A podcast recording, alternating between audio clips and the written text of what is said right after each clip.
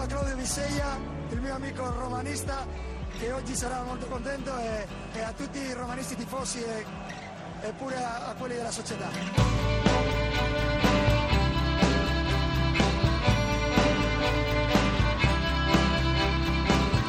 Così lo scorso 6 giugno l'allenatore del Barcellona, Luis Enrique, pochi minuti dopo aver trionfato nella massima competizione europea di calcio, la Champions League, si esprimeva nei confronti di un amico. Ma chi è Claudio Bisceglia, l'amico al quale Luis Enrique ha voluto dedicare quella vittoria? Claudio Bisceglia è un interprete è un interprete che da qualche anno lavora per la Roma. Noi allora siamo andati a Trigoria, nel centro sportivo della compagine capitolina, per restare in tema di linguaggio calcistico, per scoprire insieme a lui com'è cambiato il modo di comunicare nel calcio, com'è cambiato con l'avvento nel nostro campionato di tante figure, di tanti calciatori stranieri a fare da contraltare. Poi abbiamo ascoltato anche il parere di un calciatore italiano, un calciatore che per qualche stagione ha giocato anche all'estero, il portiere della Roma, Morgan De Santis. A Trigoria sono andati per noi Cristina Faloci e Manuel De Lucia.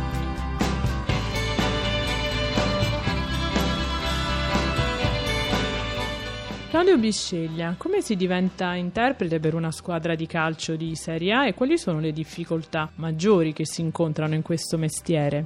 Beh, il, il primo passo direi è quello di diventare interprete. Poi come si diventa interprete in una squadra di, di Serie A? Direi con un po' di passione e con un po' di fortuna più che di difficoltà parlerei di peculiarità. Le peculiarità sono quelle no, delle, dei luoghi in cui si, si, agisce, che sono luoghi poco rituali per questo mestiere, ovvero uno spogliatoio, un, una palestra, eh, il campo di gioco, ma anche ecco, a volte dover proprio alzare la voce per eh, trasferire no, degli ordini che vengono eh, impartiti, a volte eh, urlati, alternare registri linguistici molto diversi, da quelli molto formali a quelli molto informali. E in particolare no, a volte si vivono situazioni di grande emotività, mi è capitato no, negli intervalli di una partita, una partita che non sta andando bene, c'è tensione, c'è nervosismo e a volte anche situazioni di mh, vera e propria commozione, magari un allenatore che saluta la squadra un atleta che si è infortunato gravemente, ma anche ecco, situazioni di grande allegria, euforia, naturalmente.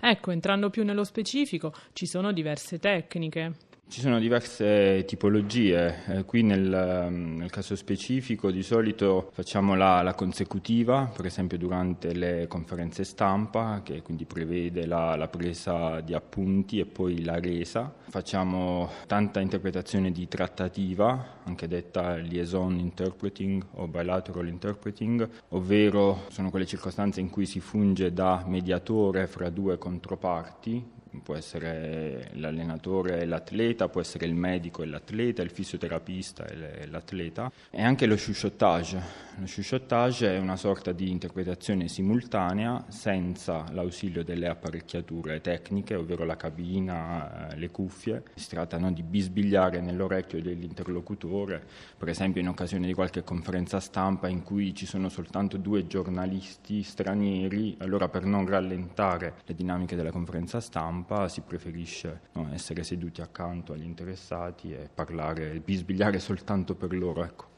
Bisceglia, lei si occupa anche di insegnare la lingua italiana ai giocatori stranieri che passano da queste parti. Quali sono i metodi di insegnamento e quali le prime parole che imparano? Beh, intanto una premessa è doverosa. Qui siamo in una squadra di calcio, lavoro in un club di calcio, quindi la lingua è sì importante, ma eh, non può essere la priorità assoluta, sebbene io cerchi di trattarla in questo modo. Più che altro mi piace innanzitutto cercare di instaurare un rapporto personale, quindi mi piace parlare dell'Italia, magari aprire una cartina, illustrare qual è la sua geografia, le varietà della lingua, insomma parlare un po' del paese che ospita questi ragazzi. Al tempo stesso mi piace sapere loro da dove vengono, come è composta la loro famiglia, i loro gusti. Devo dire che alla fine immancabilmente è a me che viene voglia di imparare la loro lingua, questo succede quasi eh, regolarmente. E dopo niente, il metodo mi piace quando è possibile cercare di eh, registrare le interviste che questi ragazzi fanno, magari all'inizio nella loro lingua e poi cercare di farla in italiano. Quindi ecco, cercare di badare al concreto, limitare il più possibile no, le nozioni grammaticali, magari cercare di inserirle all'interno di un ascolto, di una intervista. No? Per esempio, facciamo un'intervista prepartita, è verosimile che i tempi verbali utilizzati saranno il presente e il futuro, no? mi aspetto una bella partita, sarà una bella partita. Se invece si fa il post partita, verosimilmente utilizzeremo di più il passato prossimo. Abbiamo giocato bene, abbiamo meritato di vincere o cose del genere. Invece, Claudio Bisceglia, per finire, ci sono termini in lingua italiana universali nel mondo del calcio? Sì, ehm, ci sono per tantissimi anni il termine libero e il termine catenaccio sono stati due termini diffusissimi in tutto il mondo e che tutti riconoscevano immediatamente, se non che oggi come oggi stanno andando in disuso perché tatticamente in disuso proprio la figura del libero, del sistema di gioco no, detto catenaccio. E poi ci sono parole molto note come mm, calcio o scudetto e qui è interessante perché nelle altre lingue vengono eh, utilizzati erroneamente, cioè calcio all'estero quasi regolarmente significa campionato italiano, quindi campionato di Serie A. Per cui ecco, non è insolito imbattersi in eh, articoli in cui si dice chi ha vinto il calcio quest'anno, no? chi ganò il calcio, no? perché significa campionato di Serie A.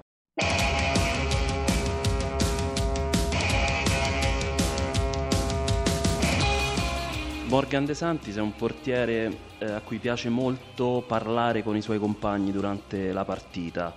In che lingua parli con i tuoi compagni che sono quasi tutti stranieri, soprattutto quelli del reparto difensivo? Beh, certo è vero, negli ultimi anni, soprattutto qui nella Roma, mi è capitato di avere una difesa completamente straniera, quindi mh, si fa di necessità virtù.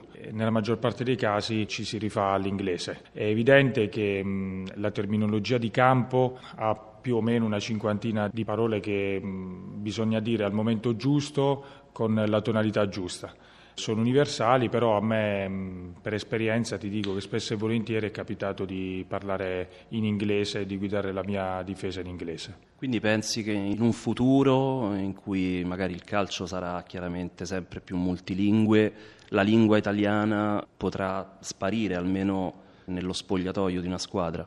Bah, diciamo che per quello che riguarda anche quest'ultima esperienza, noi nello spogliatoio della Roma siamo rimasti quattro italiani. La direzione è quella, sarebbe il caso, ma questo riguarda tutte le squadre, eh, di riappropriarsi di una propria nazionalità. Questo credo che sia necessario a livello proprio numerico di giocatori, di rosa, ma lo è ancora di più a livello di eh, comunicazione.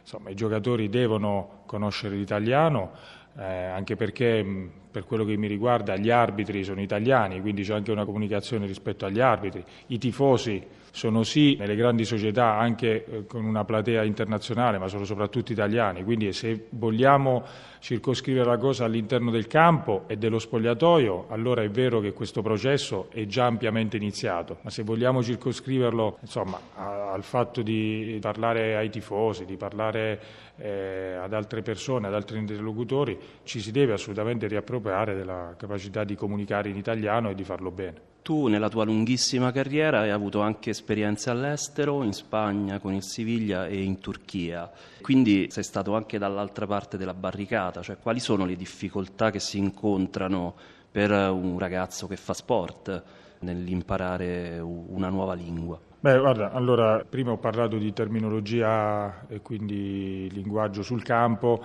eh, riferendomi a una cinquantina di parole. Quelle sono le prime che impari, eh, anzi, prima ancora impari le parolacce, però poi impari subito le... come succede no, con i bambini. Diciamo che il primo approccio è semplice perché quelle parole le meccanicizzi subito, non hai particolari difficoltà a diventare un buon comunicatore sul campo. Io non le ho avute in Spagna, è stato un po' più complicato farlo in Turchia, ma comunque nel giro di 3-4 settimane avevo già proprietà per guidare la difesa. Diciamo che poi è necessario, stando in, eh, in contesti, essere capaci attraverso il linguaggio di relazionarsi con persone che possono essere proprio al di fuori dello spogliatoio dell'ambiente che si vive.